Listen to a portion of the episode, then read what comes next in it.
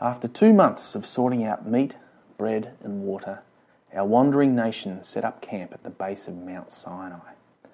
The Lord called Moses up to the top of the mountain, the special place where he could hear God clearly.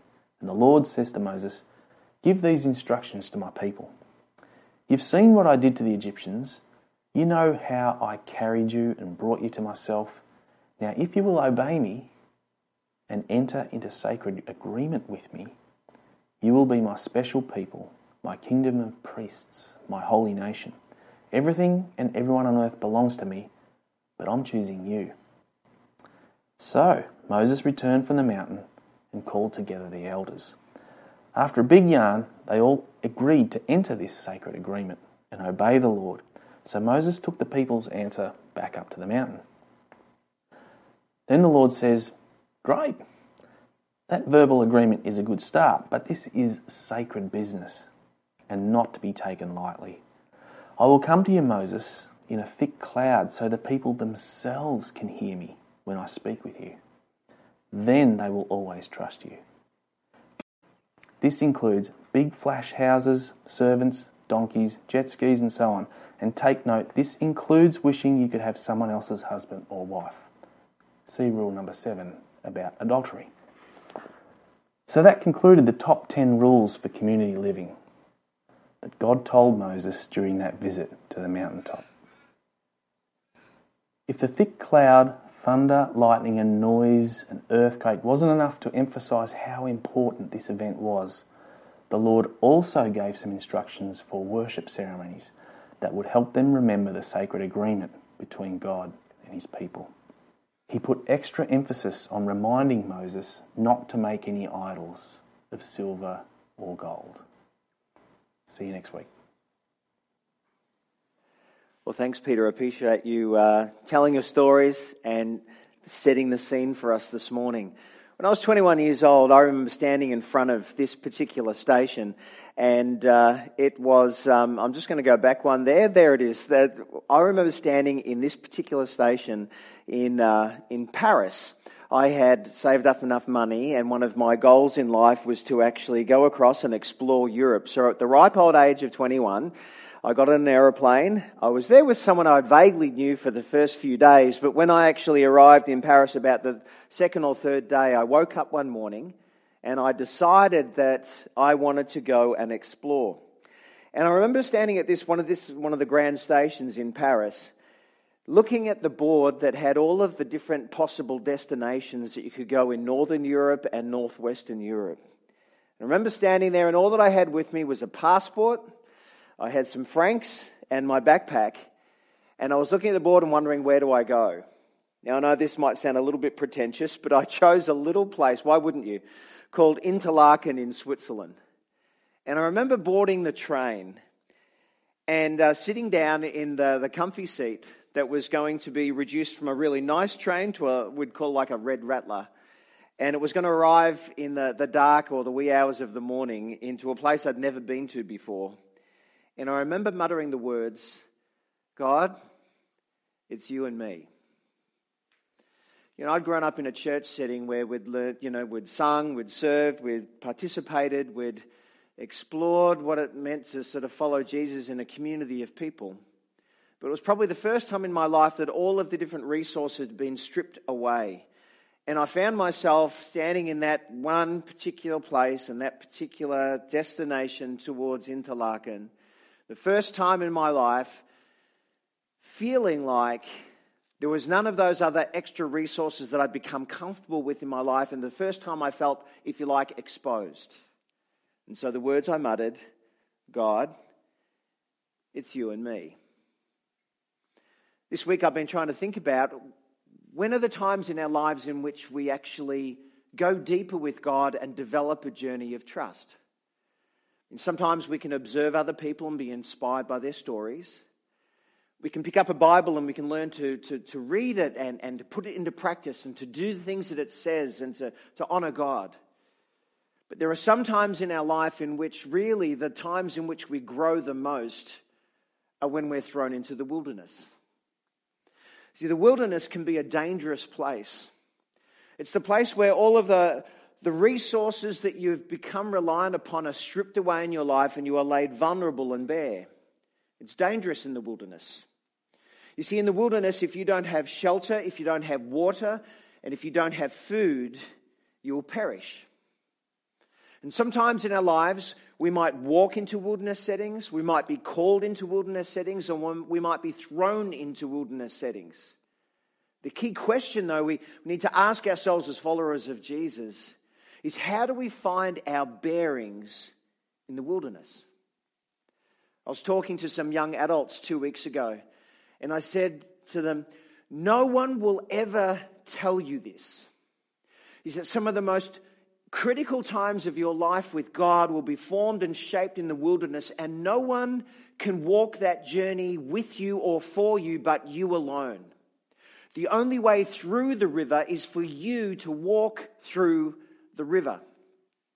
You need to enter into times in which you become sufficient on God, and there are times in which you will need to remove or have removed from you all of the safety and the security net around about you so that you can discover that there is freedom to walk with God in the dangerous places of the wilderness. So that's what I want to talk about today. Finding your bearings in the wilderness. Because the wilderness can be dangerous, but it can also be liberating. It's you and me, God. This is where we pick up the story. The first thing I want to say to you, and the first thing that, that God was trying to relay to his people, was that God is in the wilderness. God is in the wilderness. I've been thinking about these words of, of Moses, or at least the story, the narrator says this in Exodus fifteen. Then Moses led Israel from the Red Sea, and they went into the desert of Shur. That's it. Just beforehand, Moses had sung this great song, this victory song about how the oppressors, the Egyptians, had been had perished in the Red Sea. And then, then Miriam picks up a tambourine and she plays and she sings and, and she celebrates this, this great victory.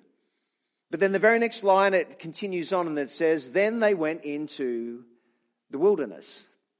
So I've been wondering, what was it like that first night in the wilderness?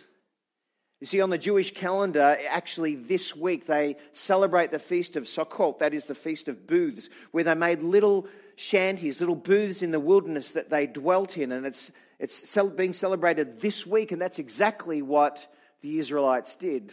What was it like that first night in which they were in the wilderness? When they realized that all of the celebrations of the great victories of God that, that set them free, and that, and I wonder when it dawned on them, wait a second, we're alone here and we're in the wilderness.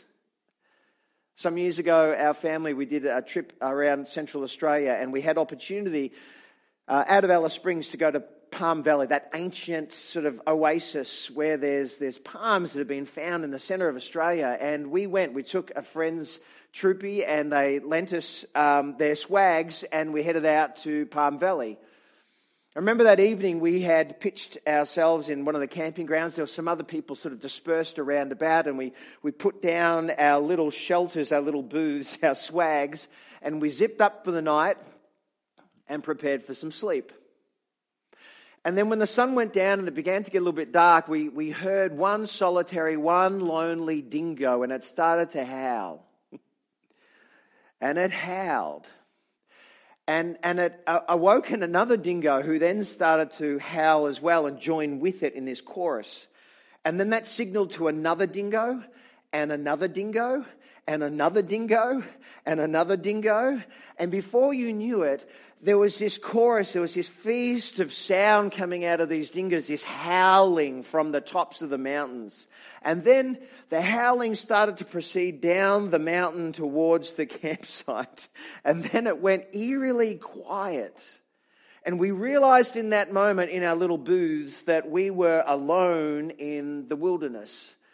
And I remember Bron saying to the kids in their swags, "It's okay, we're safe in our swags." And then we heard them and uh, saw them dingoes scratching around looking for food, our food, in the wilderness.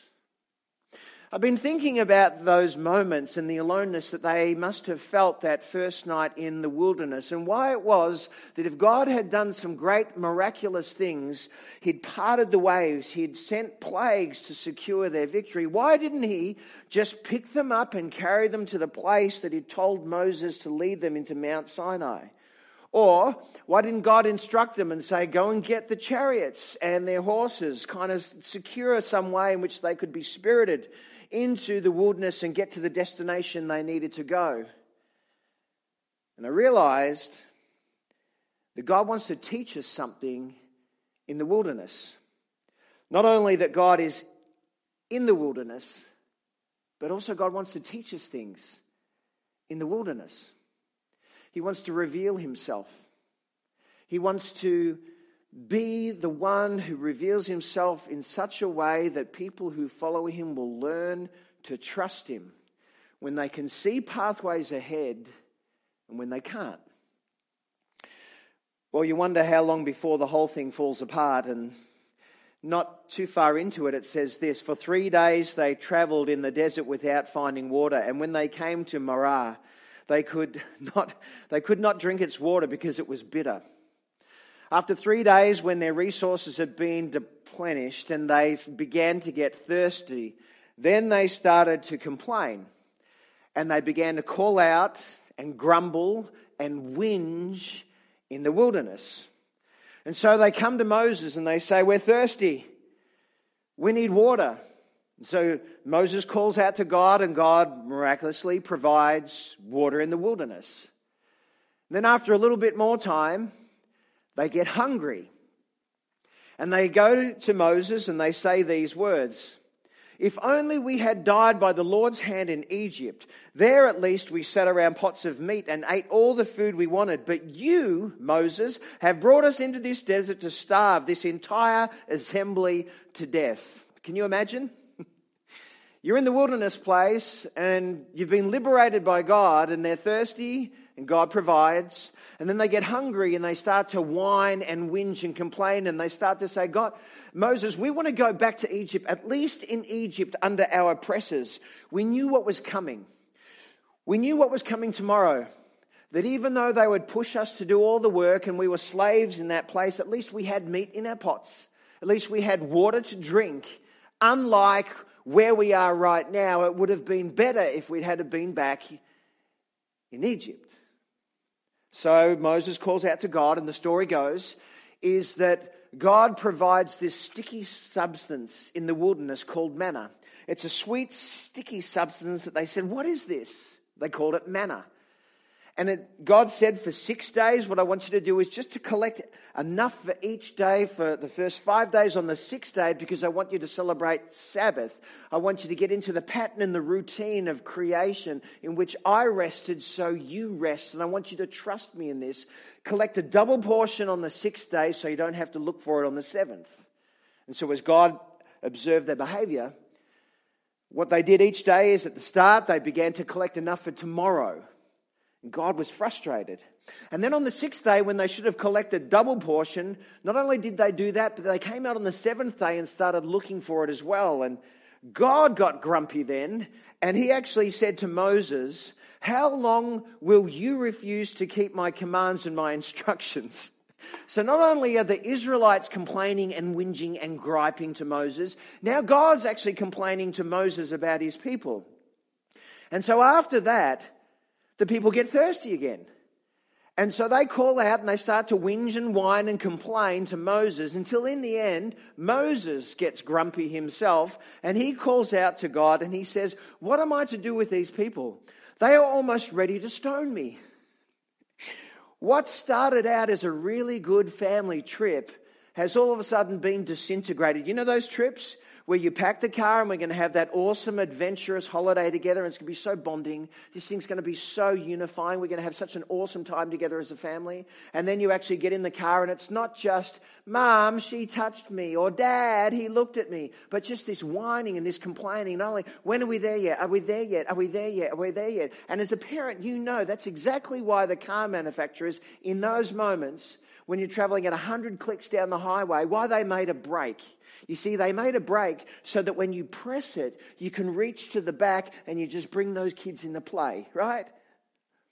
There's plenty of times when we were traveling halfway around Australia where we pulled the car over and we sent one of them out and said, you need to have a break because we need to have a break from you. And they don't remember the wonderful family holiday. But you see, God was actually trying to teach his people something. He was trying to instruct them, not only about who he was, but that they could trust him in the wilderness.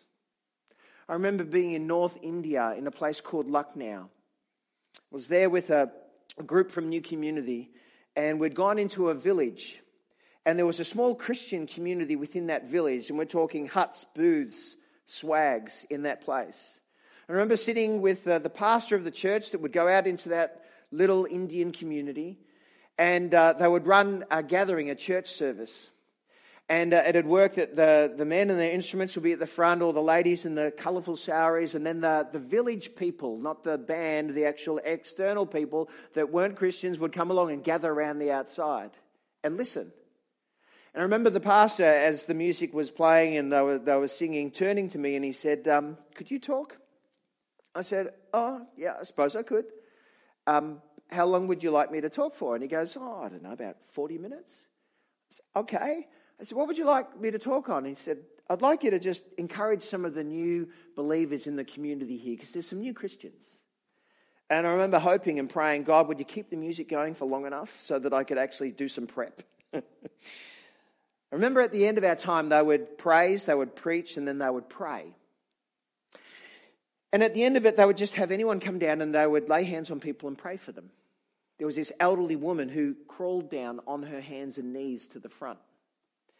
And when it was translated what her condition was or what she was experiencing, the first thing that came to my mind is that I think this woman has cancer.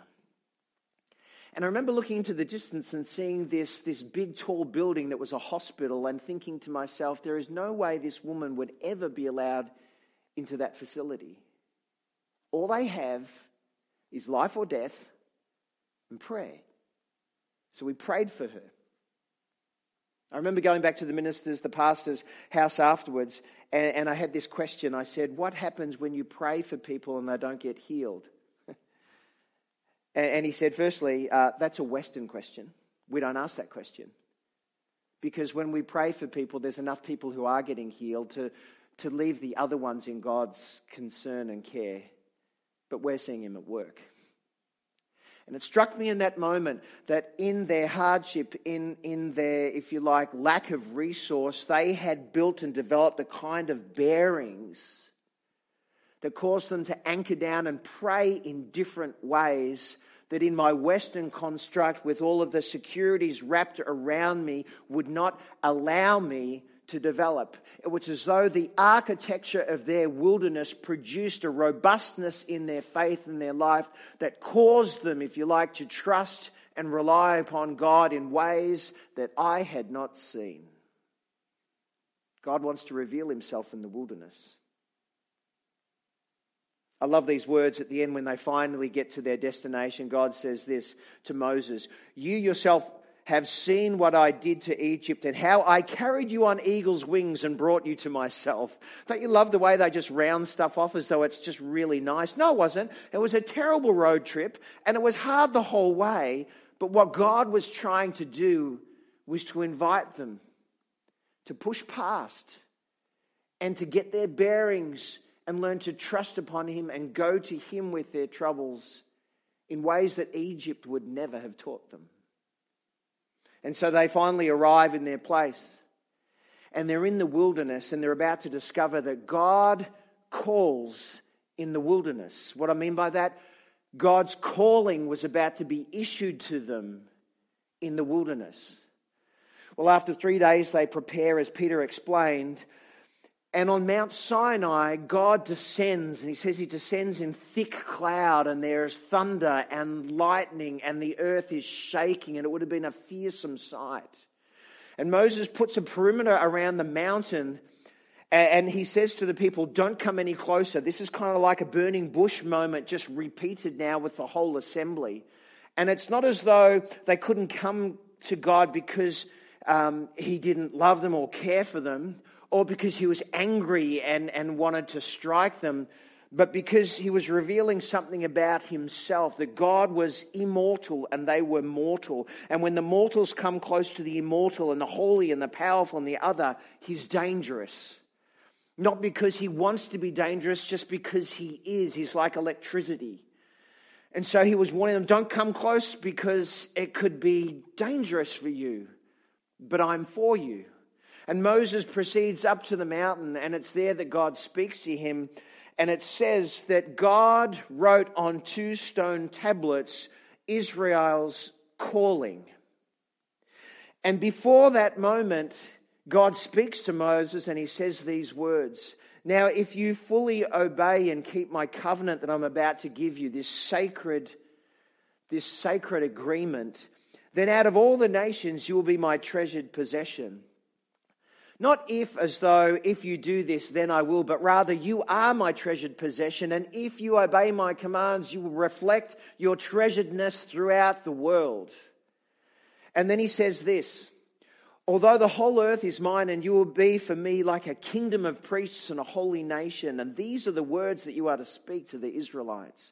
You are to function like these conduits between heaven and earth, that when people see you, they will see me. And the things I give to you, you will reflect back to the world around about, and in this way you will be a kingdom of priests, and you will be like a different kind of nation. You will function and operate in a different way to the world around about. And so Moses receives these tablets and are written on them these words. And when people see these, I just want to extract out three different layers you can see in the commands and the laws that are given. First is this. God says to Moses, I don't want you to covet. I don't want you to lie. I don't want you to steal. I don't want you to commit adultery. I don't want you to murder. Some people have said that in this, this is like the horizontal kind of fabric of our societies, the horizontal relationships, the very things that instill trust. Imagine a world in which you grew up in. When you open the door of a morning time, you're in fear that someone might take your life, or that someone might steal from you, or lie about you, or covet the things that you have, because if someone who is caught up in coveting things that you have means that you are always fair and live game for them, that they're always plotting and scheming. How do I get what they have? In fact, all the other four above it are compromised when someone who is never satisfied with what they have and always wants what someone else have. If you like, this is the very fabric, if you like. He said, if you, if you avoid these things, another way of saying it is you'll be developing trust and build community and establish, if you like, respectful places amongst people here on earth. And then, if you like, in this first layer, he talks about this, this first set of five commands. And he says this, I want you to honor your father and mother. I want you to keep Sabbath. I want you to not profane my name. I don't want you to chase after other idols. And I want you to know that I am the Lord your God who brought you up out of Egypt. What are we to make of this? Some people have said that it reflects, if you like, the, the vertical relationship to God and authority in our lives. And it starts off with this curious one down the very bottom, honor father, mother. What are we to make of that? Honoring father, mother in the list of these vertical relationships with God.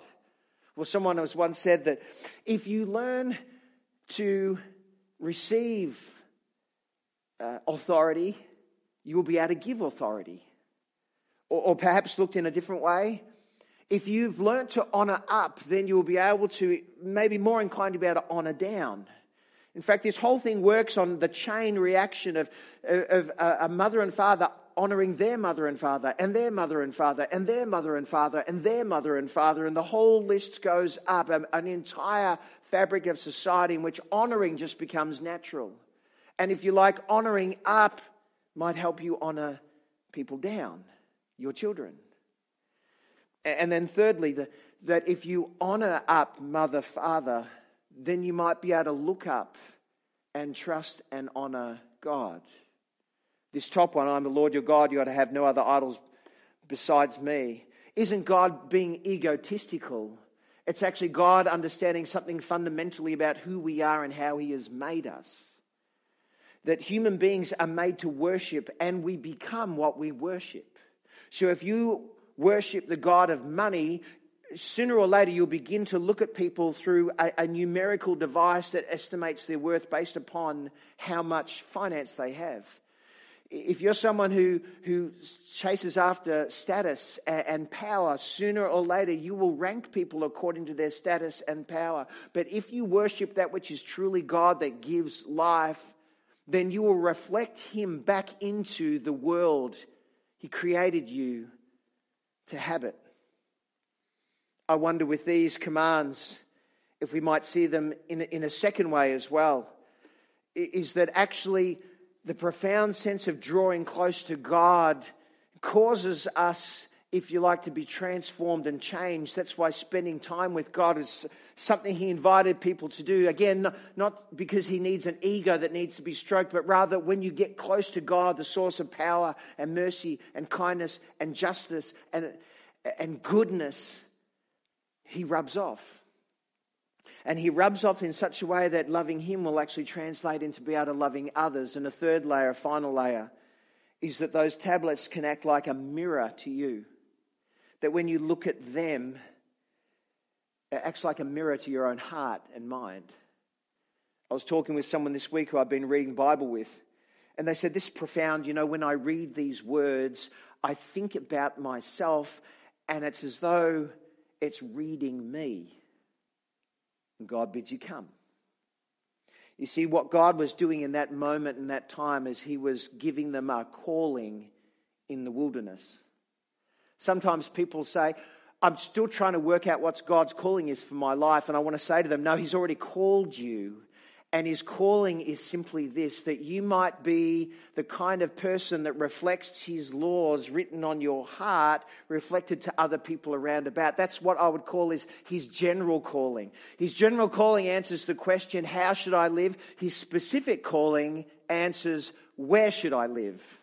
There's some people here that are listening this morning that when this COVID space is over, you need to go and spend some time in the wilderness to reassess what is God's calling, his specific calling on my life, because you've been unsettled and you've been, if you like, laid bare, and he's calling you to actually go to him again and say, God, where and who, not who would you have me be, but where would you have me serve you?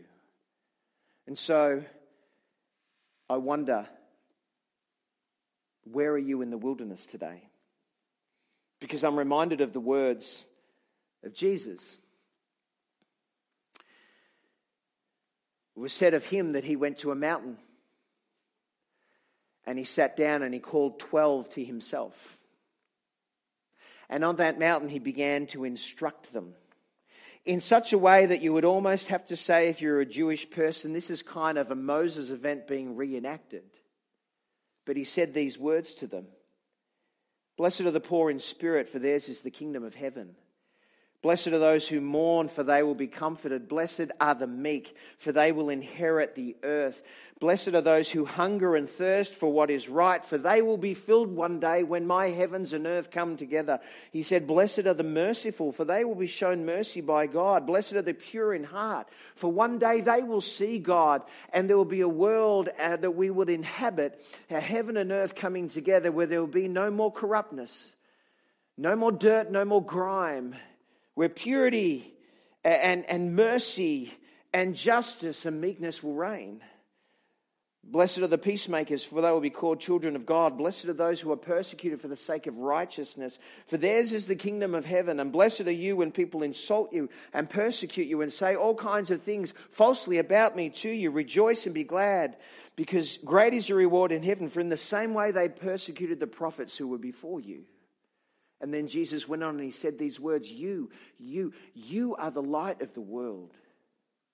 A, a city on, on a hillside cannot be hidden, but it, it emits its light so all can see. He said, you are the salt of the earth, but if the salt has lost its saltiness, what good is it anymore to be trampled underfoot and to be thrown out? You are the salt of the earth. That's your calling. That's who you're to be. There's a God who's in the wilderness, there's a God who wants to instruct us in the wilderness, and there's a God who calls us to shine for him when we are in wilderness times. So nine thirty Wednesday morning, when the staff was meeting online Zoom call, we, like all Victorians, felt an earthquake.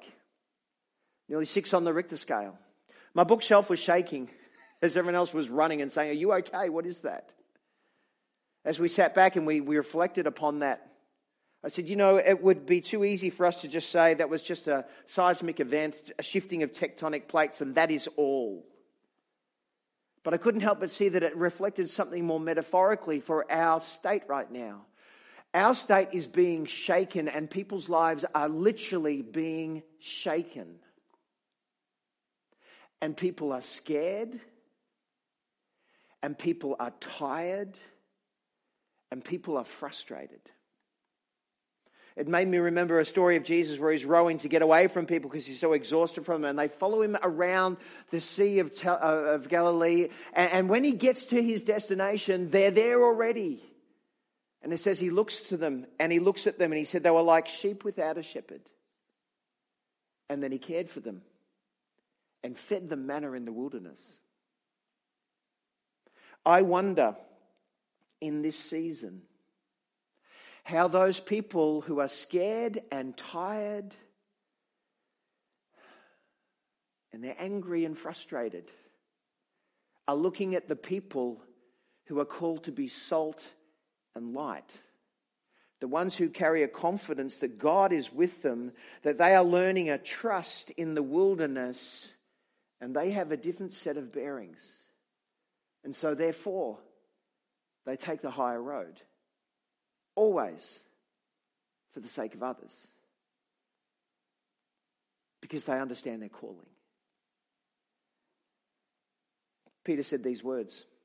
You are a chosen people, a royal priesthood, a holy nation, God's special possession, that you may declare the praises of him who called you out of darkness and into his wonderful light. Do you carry that confidence?